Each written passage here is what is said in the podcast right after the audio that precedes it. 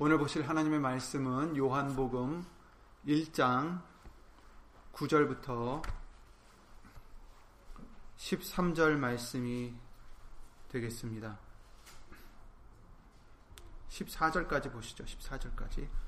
요한복음 1장 9절부터 14절 말씀까지 보시겠습니다. 요한복음 1장 9절부터 읽겠습니다. 참빛 곧 세상에 와서 각 사람에게 비치는 빛이 있었나니 그가 세상에 계셨으며 세상은 그로 말미암아 지은 바 되었으되 세상이 그를 알지 못하였고 자기 땅에 오매 자기 백성이 영접지 아니하였으나 영접하는 자곧그 이름을 믿는 자들에게는 하나님의 자녀가 되는 권세를 주셨으니 이는 혈통으로나 육정으로나 사람의 뜻으로 나지 아니하고 오직 하나님께로서 난 자들이니라. 말씀이 육신이 되어 우리 가운데 거하심에 우리가 그 영광을 보니 아버지의 독생자의 영광이요 은혜와 진리가 충만하더라. 아멘. 말씀을 위해서 함께 예수님으로 기도를 드리시겠습니다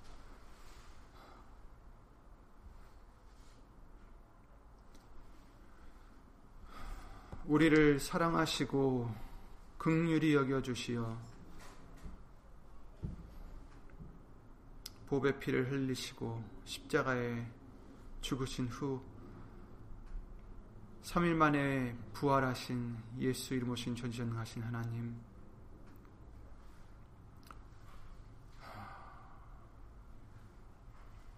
아무것도 없는 우리들에게 소망이 없는 우리들에게 영생을 주시려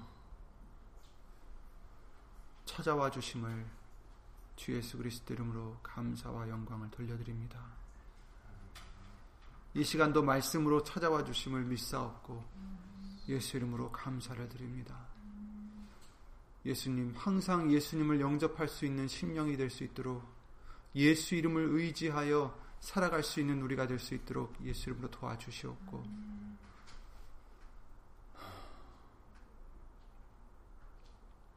우리는 영접지 못하는 자가 아니라 영접하는 자, 곧 주 예수 그리스도 이름을 믿는 자가 되어 다시 오실 예수님도 영접할 수 있는 그런 믿음으로 우리를 예수 이름으로 지켜 주시옵소서. 여기 있는 우리뿐 아니라 함께하지 못한 믿음의 심령들과 또 인터넷을 통해서 예수 이름의 영광을 위해서 살고자 다짐하며 예배를 드리는 심령들 위에도 오늘 주실 예수님의 말씀의 은혜와 깨달음과 능력으로 예수 이름으로 함께하여 주시옵고 사람의 말이 되지 않도록 예수님 성령님께서 이 입술을 비롯해 우리의 모든 것을 이 시간 주 예수 그리스도 이름으로 주관해 주실 것도 간절히 바라오며 이 모든 기도 주 예수 그리스도 이름으로 기도를 드리옵나이다. 아멘.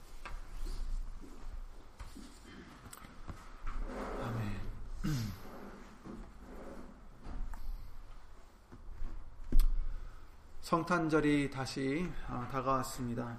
이제 이틀 후면 우리가 성탄일이라 하는 어, 그 날이 되는데 우리에게 언제나 말씀해 주셨듯이 우리는 예수님이 언제 나셨는지는 정확히 알지 못합니다. 12월 25일이 아니라는 것이 대부분의 의견이기도 합니다. 그래서 우리는 정확하지 않은 그 날짜를 지키는 게 아니라 정말 확실하고 정확한 아, 예수님, 하나님이신 예수님, 말씀이신 예수님이 육신으로 오신 것을 기, 기념하는 것입니다. 하지만 우리 주위에 현재 우리가 보고 있는 성탄절기는 어떤 어떤 기간입니까? 아, 사람들은 서로 선물 주기 바쁘고 선물을 주고받으면서 어, 산타 또 캐롤링 또 소나무 장식들, 다른 장식들 이런 것들로 꾸미고 이 기간을 보내고 있습니다. 하지만 예수님을 알고 예수님을 믿으며 예수님을 사랑하는 그런 사람들은 정작 무엇이 중요한지 알고 지내야 됩니다. 바로 예수님의 탄생, 즉 하나님이 오셔서 우리와 함께 하시려고 십자가에서 우리의 모든 죄의 대가를 치러 주시고 부활하신 그 엄청난 은혜의 사건이 우리들에겐 중요한 것입니다. 서로 주고받는 선물이 무엇이 중요합니까? 캐롤이 왜 중요합니까? 크리스마스 장식이 중요합니까? 이때만 되면 밖에 운전하고 다니기가 힘들어질 정도로 길에는 차들도 많아지고 가게들 가게에는 사람들로 붐비고 있어요. 좋죠. 분위기도 좋고. 그런데 이 중요한 사건을 기념하는 이 기간에 우리는 그 사건에 대해서 얼마나 생각해보고 얼마나 그 은혜에 감사하며 지내고 있는지 그쵸? 눈이 오는 게 중요한 게 아니죠. 선물이 중요한 게 아니죠. 중요한 것은 하나님이 오셨다라는 것입니다. 중요한 것은 하나님이 우리를 구하시려고 오셨다는 거예요.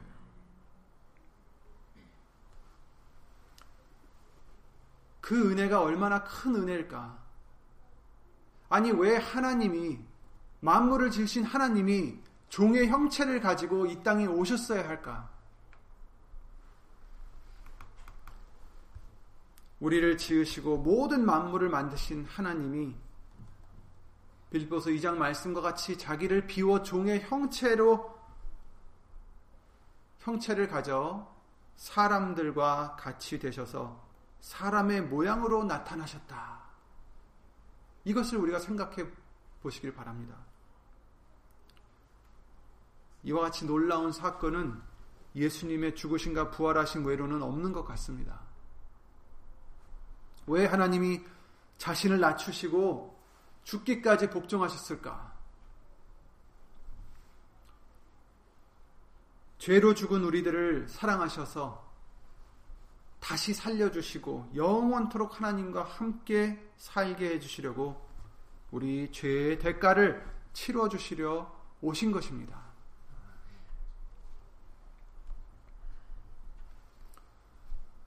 음, 너무나 놀랍습니다. 하나님이 나를 지으신 하나님이 우리를 지으신 하나님이 이 땅에 우리 때문에 오셨다라는 것. 그리고 오셨을 뿐 아니라 우리를 위해서 피를 흘리시고 죽으셨다라는 것. 죽으시려고 오셨다라는 것.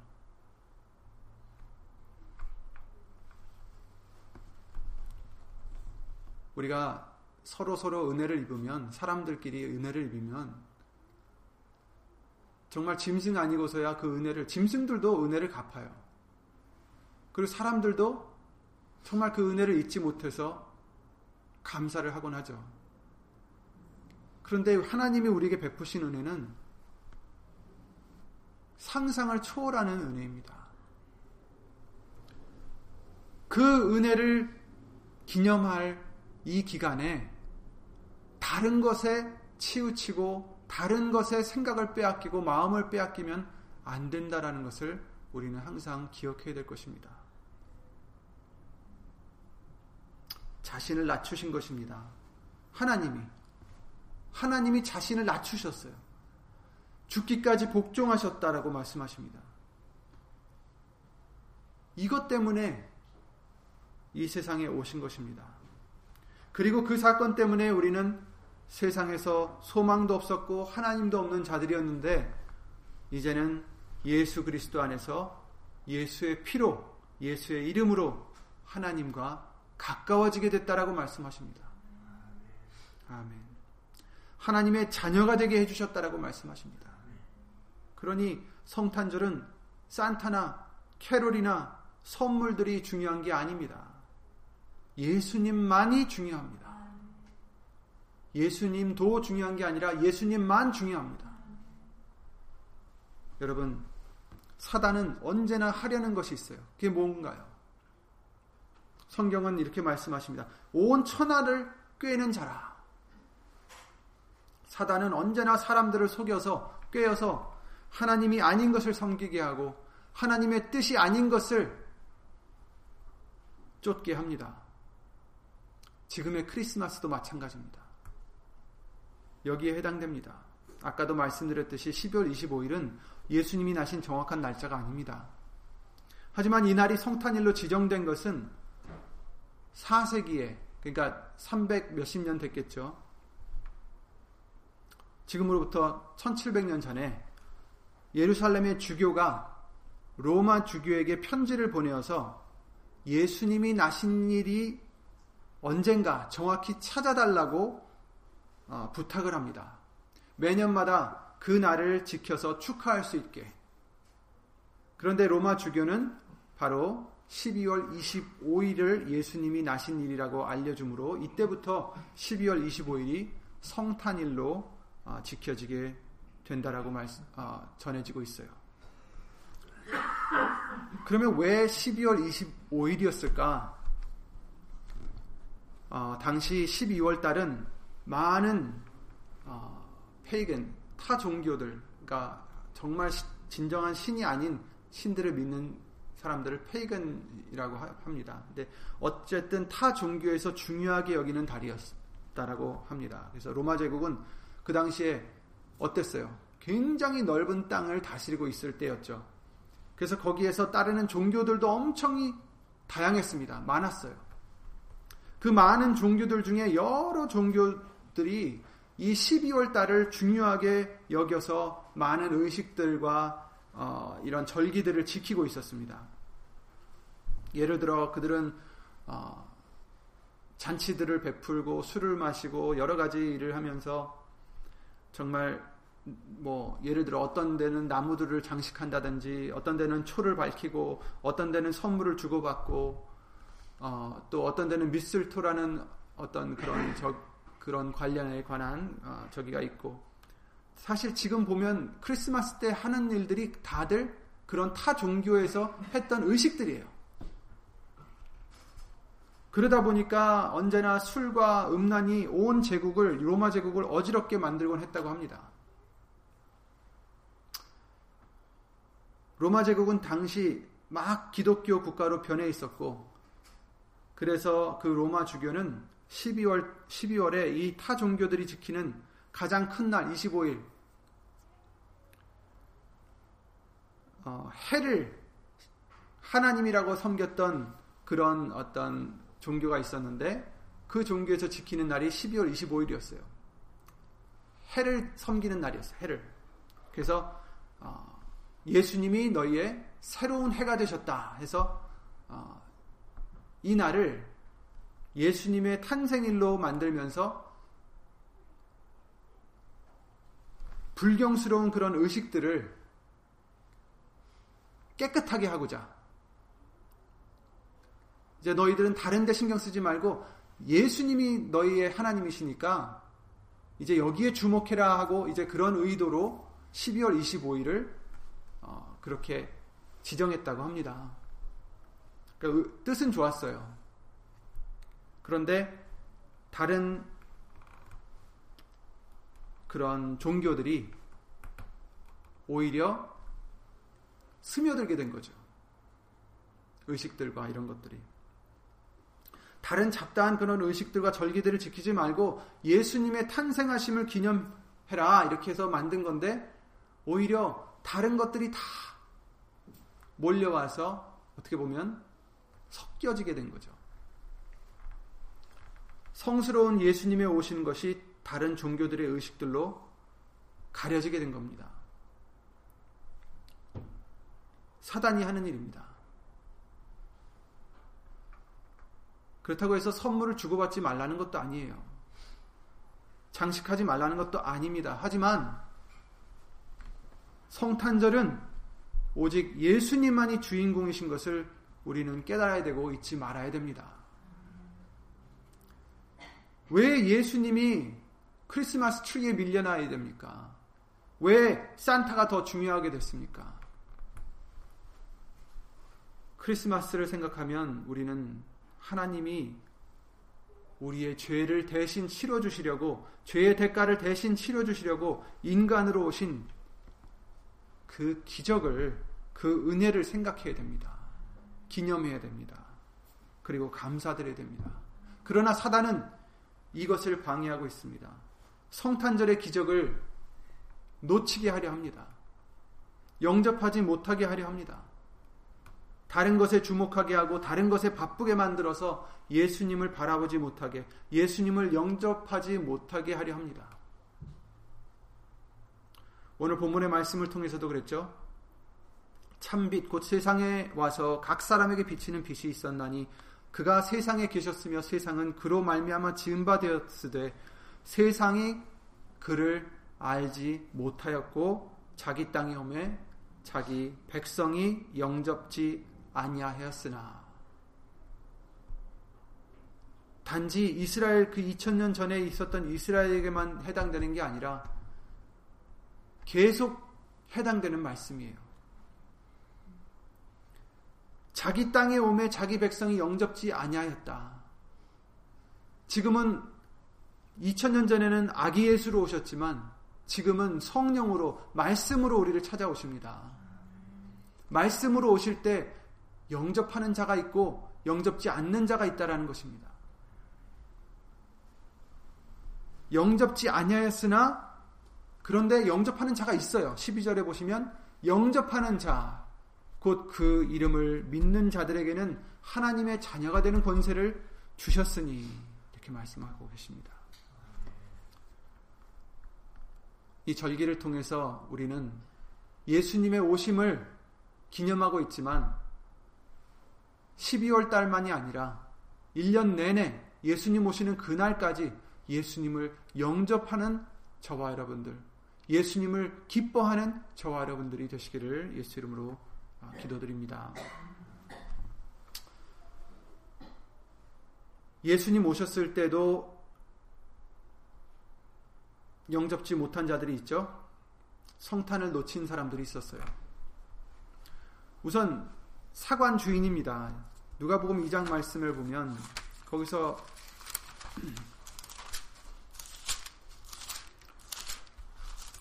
요셉과 마리아가 아, 올라오죠. 누가복음 2장 말씀 보시면 베들레헴으로 올라옵니다. 나사렛에 있다가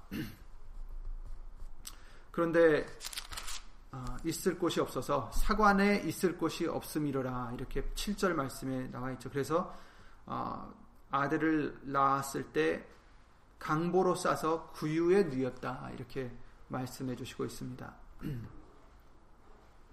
사관에 있을 곳이 없어서 구유에 누였다. 그러니까 정작 어디에서 낳았는지는 우리는 정확히 알 수는 없지만 구유가 있는 것을 보면 어, 그리고 사관에 있을 곳이 없다라는 거 보면 사관은 안은 아니에요, 그죠? 어, 여관은 아니, 아니라는 말입니다.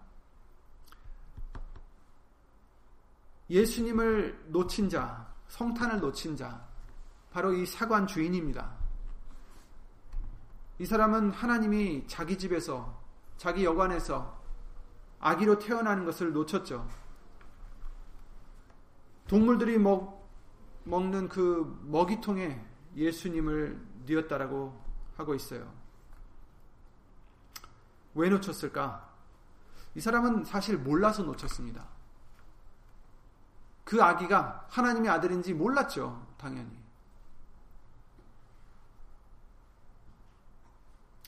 그런데 몰랐을 뿐 아니라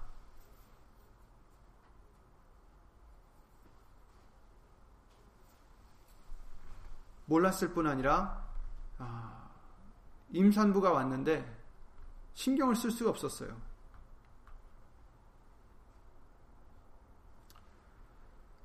맏 아들을 낳아 강보로 싸서 구유에 뉘었으니 이렇게 되어 있는데 아, 영어로는 마리아가 낳아서 강보에 싸서 구유에 뉘었다. 여기서 이제 우리가 생각할 수 있는 것은 도와주는 사람이 없었다라는 거예요. 그런데 어쨌든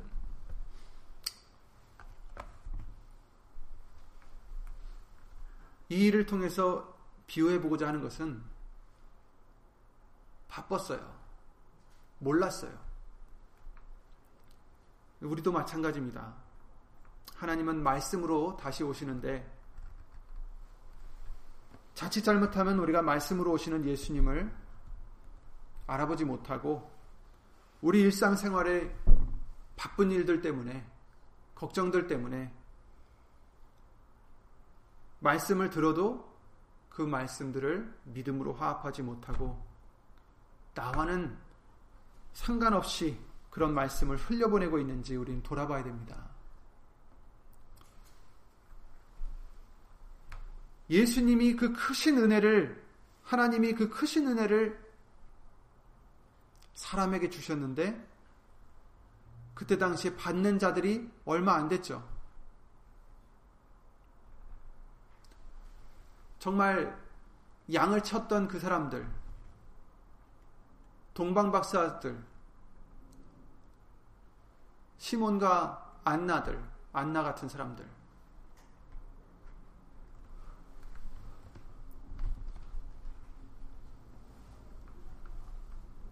하나님이 은혜를 주시지 않아서가 아니죠.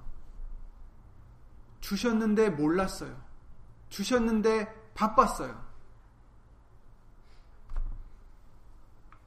지금도 하나님은 예수 이름으로 말씀을 통해서 은혜를 계속 내려주십니다.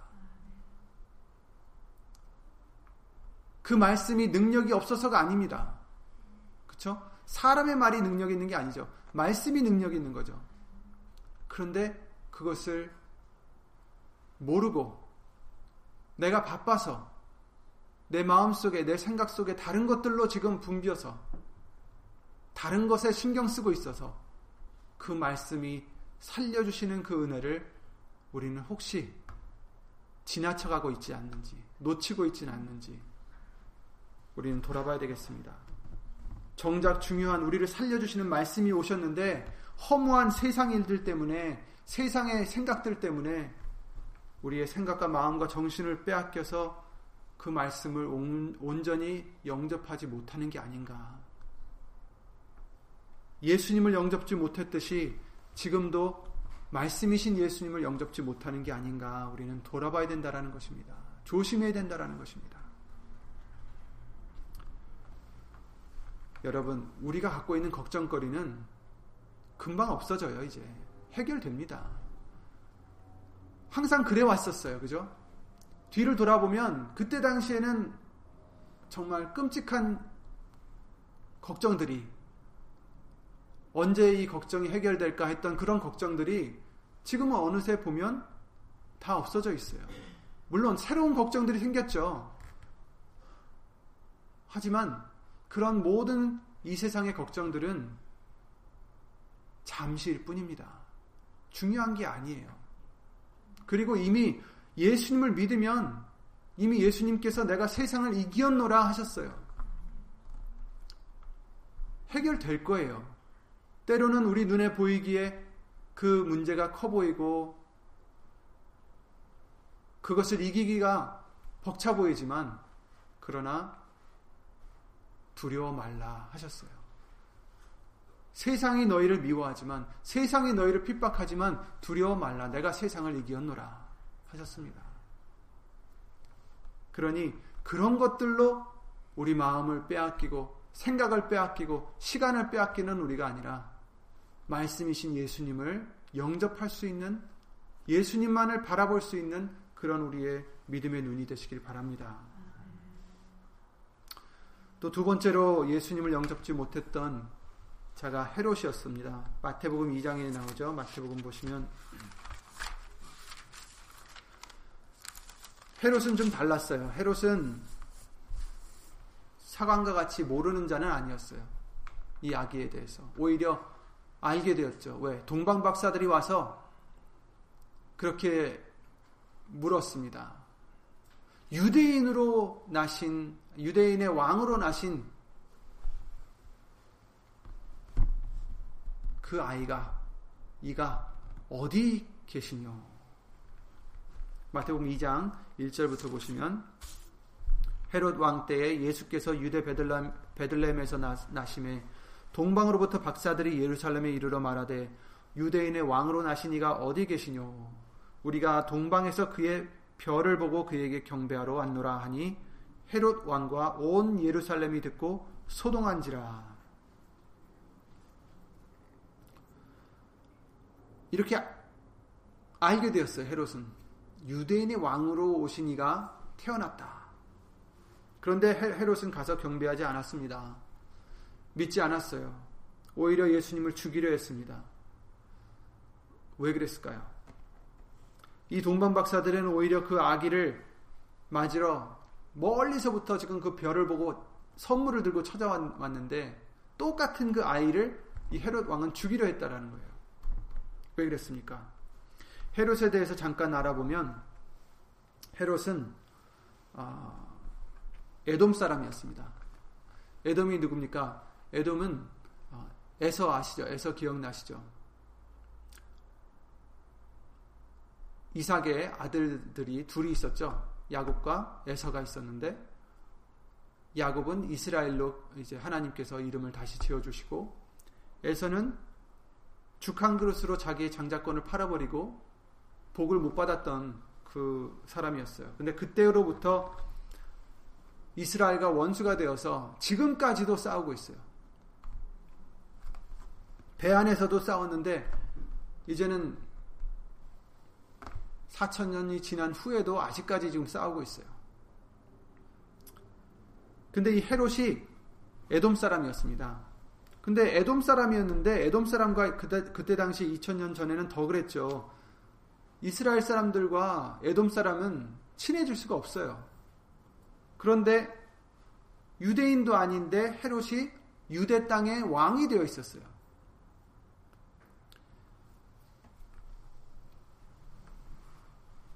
어떻게 유대의 왕이 되어 있었을까? 유대인도 아닌데. 그것도 원수인, 원수인 에돔 사람인데. 그 역사를 보니까 헤롯은 악한 사람이었어요. 자신의 이익을 위해서 많은 사람들을 죽인 사람들이었, 죽인 그런 사람이었습니다. 그의 아버지가 로마의 신임을 받아서 그걸 기회로 삼아서 자신의 정치적인 위치를 어, 다져갖고 어, 마침내 신임을 사서 유대의 왕으로 로마로부터 임명을 받게 된 것입니다. 그래서 헤롯은 그 헬라 시대 때 반란했던 마카비 후손들을 어, 정말 혐의 없이 그냥 모두 또 다 살해해 버렸어요. 얼마나 악했냐면 왜? 왜 그랬을까? 왜냐하면 그 마카비가 헬라 그 그리스 제국을 퍼시아 제국을 저기에서 반란을 일으켰듯이 혹시라도 또 반란을 일으킬까 해서 그 후손들을 다 그냥 죽였습니다. 그처럼 정말 악했던 사람이죠. 헤롯은 또 아내가 10명이 있었는데 자녀는 12이었다고 합니다. 그 10명의 아내 중에 잘 알려진 마리암네라는 사람이 있었는데 그의 오라버니가 마침 대제사장이었어요. 대제사장이었는데 그런데 헤롯은 그, 어, 그 대제사장을 무서워했고 두려워했고 그래서 그를 살해했습니다. 같이 수영을 가자고 해놓고 사람들을 시켜서 익사를 시켰어요. 그래서 죽였는데 그것을 이제 사고로 묻어버리고 장례식에서는 울기까지 했다고 합니다. 그 다음에 그 아내도 죽였어요. 그 아내의 어머니도 죽였어요. 그리고 자기 아들들 중에서 둘이 자기의 왕좌를 빼앗을 거다라는 의혹이 생겨서 또 그들도 죽였어요. 이처럼 자기 자리를, 자기 위치를, 자기가 가진 것을 더 갖고 빼앗기지 않고자 뭐 사람 죽이기를 맞이 않았어요. 평생을 노이로제 시달리고 누구든지 죽였습니다. 더 어처구니 없는 일은 자신이 병으로 죽기 얼마 전에 여리고에 내려가면서 예루살렘의 모든 고위 인사들을 잡아서 옥에 가두라고 명합니다. 뭐 수백 명 됐는지 굉장히 많았다고 해요. 그리고서는 자기가 만약에 죽을 때 죽는다면 이 자들을 다 처형하라. 이렇게 명을 내려요. 이유가 뭐냐면 더 어처구니가 없어요. 자기를 위해서 애도할 사람이 없으니까 이들을 처형해서라도 사람들이 애도를 할 수 있게 하라는 거예요. 자기를 애도하는 건 아니지만 그처럼 사람이 이 사람은 이렇게 정말 미치광이 같은 악한 사람이었습니다. 제가 이 끔찍한 헤롯 얘기를 어, 헤롯에 대한 이야기를 드리는 이유는 바로 이런 사람이었기 때문에 예수님을 영접지 않았다라는 거예요. 왜냐?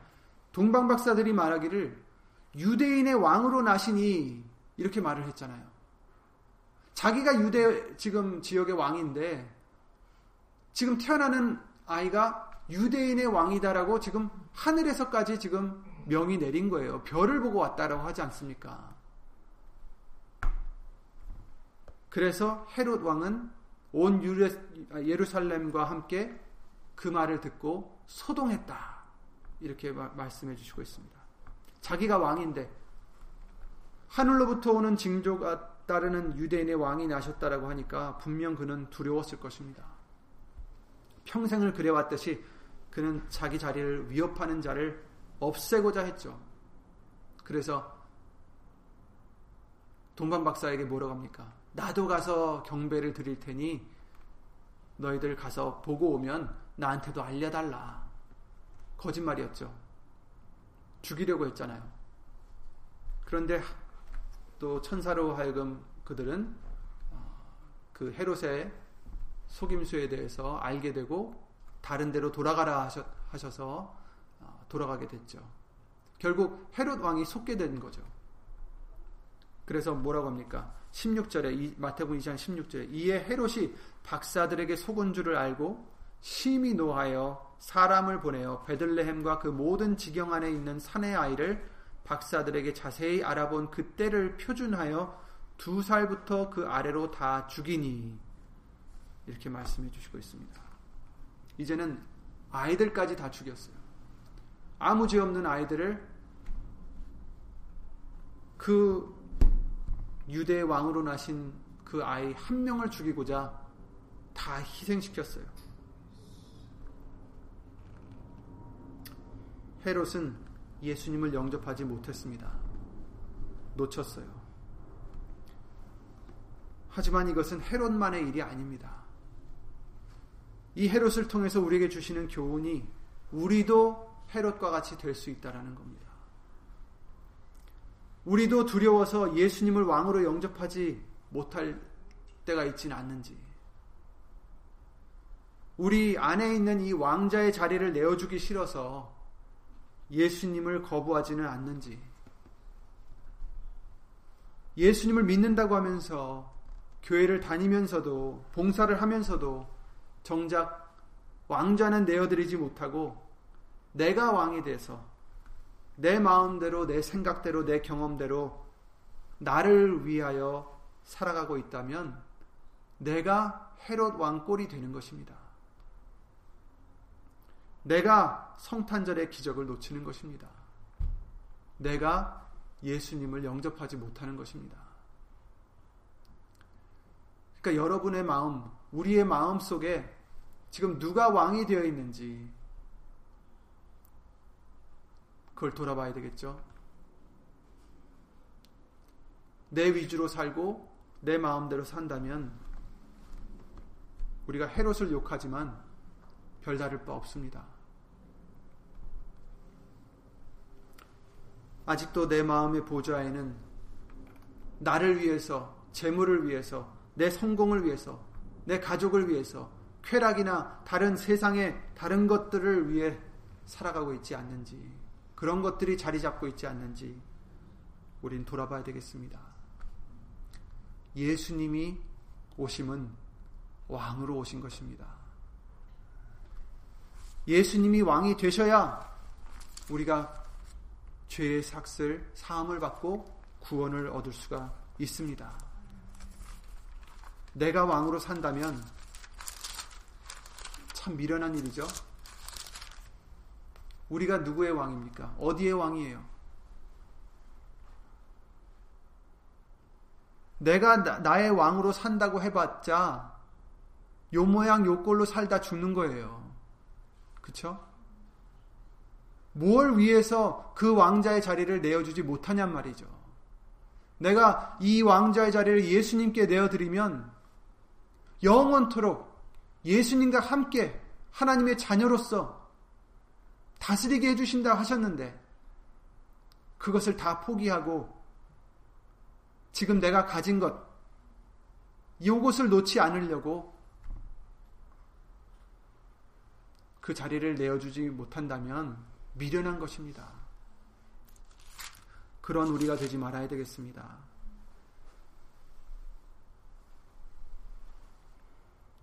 이제 다시 오실 예수님은 지금 오시는 예수님, 지금 말씀으로 오시는 예수님은 긍휼하심으로 오십니다. 기다려 주십니다. 인내해 주십니다. 사랑해 주십니다. 회개하라 하십니다. 예수님께 그 보좌를 내어 드리라 기회를 주시고 있어요. 그렇죠? 말씀을 들려 주시면서 현실이 어떤지를 알려 주시고 있어요.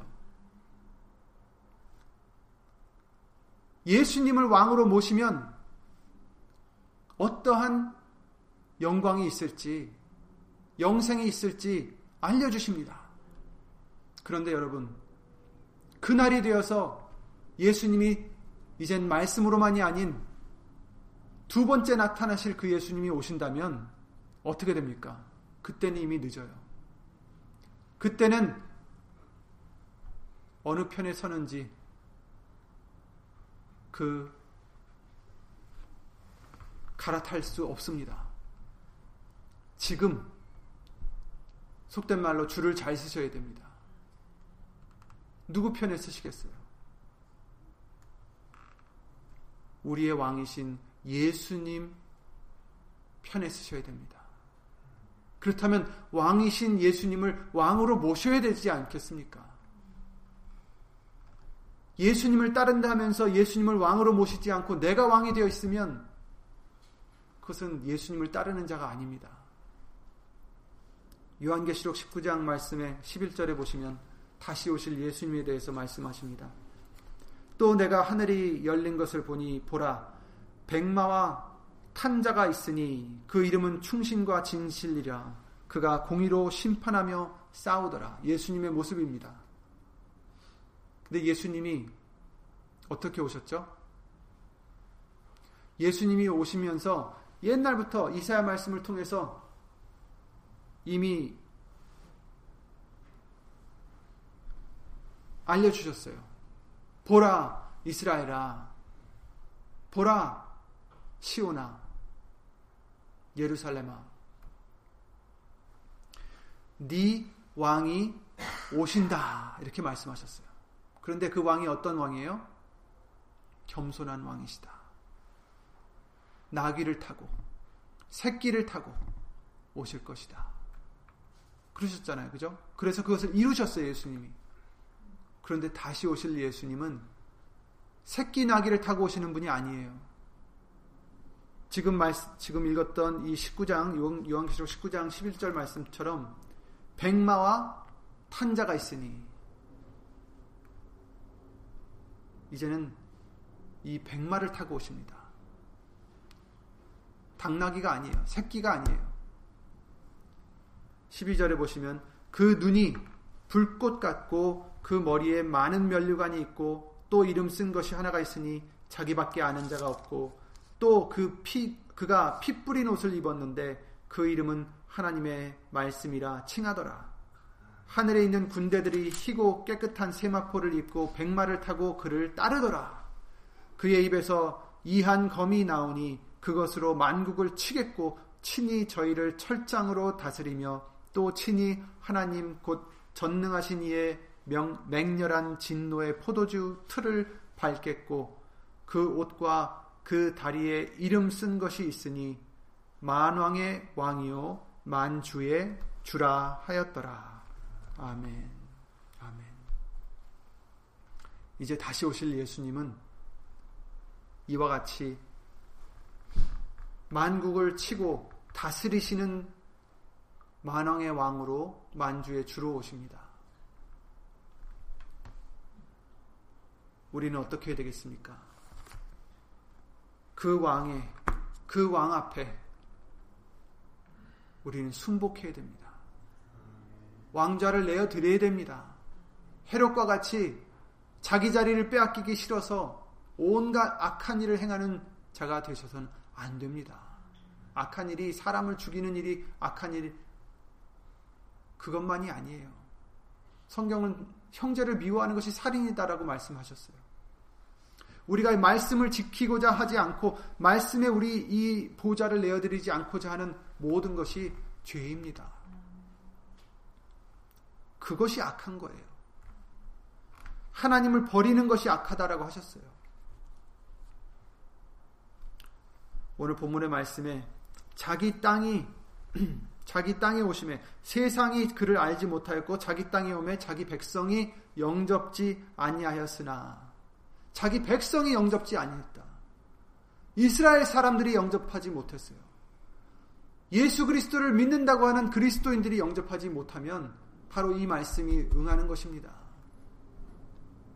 그러나 영접하는 자, 영접하는 자가 누구예요? 그 이름을 믿는 자들, 그 이름을 믿는 자가 무엇입니까? 예수 이름을 입에다 달고 사는 자가 아니라 자기 이름을 땅에 묻고 예수님의 이름의 영광만을 위해서 사는 자를 얘기하는 것입니다.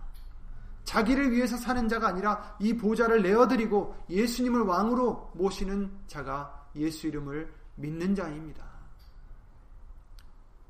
이제 우리는 우리의 이름을 이마에 달고 사는 자가 아니라 요한계시록 14장 1절 말씀과 같이 예수의 이름을 새긴 자가 되셔서 하나님의 영광을 위해서 사는 자가 되셔서 영접치 못하는 자가 아니라 영접하는 자가 되시기를 예수 이름으로 기도를 드립니다. 오늘 이 말씀들과 같이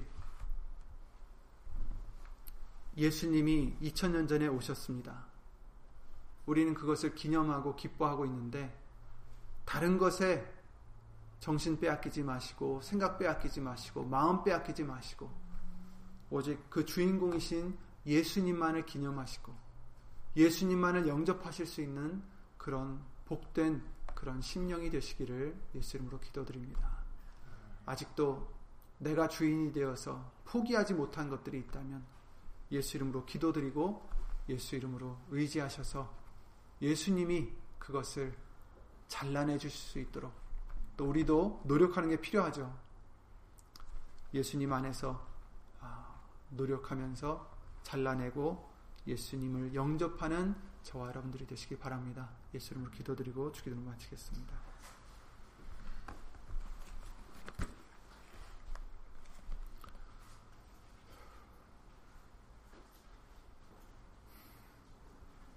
우리를 사랑하시고 우리를 구해 주시려 은혜로서 오시는 진리와 은혜가 충만하신 예수님.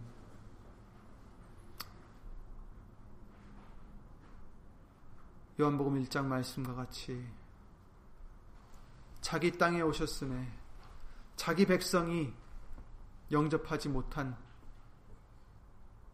그 말씀에 해당되는 우리가 아니라 영접하는 자, 곧 그 이름을 믿는 자들, 하나님의 자녀가 되는 권세를 받은 자들이 될 수 있도록 예수님, 예수님만을 온전히 우리의 왕으로 삼아 왕으로 올려드리는 정말 순종의 믿음을 갖는 우리가 될 수 있도록 예수 이름으로 도와주시옵소서. 이 기간뿐만 아니라 예수님 오시는 그날까지 항상 성탄의 기적을 예수님의 그 크신 사랑과 은혜를 항상 기억하고 그것을 항상 예수 이름으로 감사를 드리고 만족할 수 있는 우리의 믿음이 될 수 있도록 예수님을 도와주시옵소서. 1년 내내 예수님 오시는 그날까지 항상 성탄의 기쁨이, 성탄의 기적이, 성탄의 감사가 끊이지 않도록 예수 이름으로 우리를 지켜 주시옵소서. 여기 있는 우리뿐 아니라 함께하지 못한 믿음의 식구들과 인터넷 통하여 예수 이름으로 예배를 드리는 심령들 위해 하나님의 크신 사랑과 예수님의 그 크신 은혜와 예수의 이름으로 보내신 성령 하나님의 교통하심과 운행하심이 예수님만을 왕으로 올려드리고 섬기며 살아가고자 힘쓰고 애쓰는 심령들 위해 영원토록 함께 해줄 것을 믿사옵고 이 모든 기도 주 예수 그리스도 이름으로 감사드리며 간절히 기도를 드리옵나이다. 아멘. 하늘에 계신 우리 아버지여 이름이 거룩히 여김을 받으시오며 나라의 마옵시며 뜻이 하늘에서 이룬 것 같이 땅에서도 이루어지이다. 오늘날 우리에게 일용할 양식을 주옵시고 우리가 우리에게 지진 자를 사하여 준 것 같이 우리 죄를 사하여 주옵시고 우리를 시험에 들게 하지 마옵시고 다만 악에서 구하옵소서 나라와 권세와 영광이 아버지께 영원히 싸움나이다. 아멘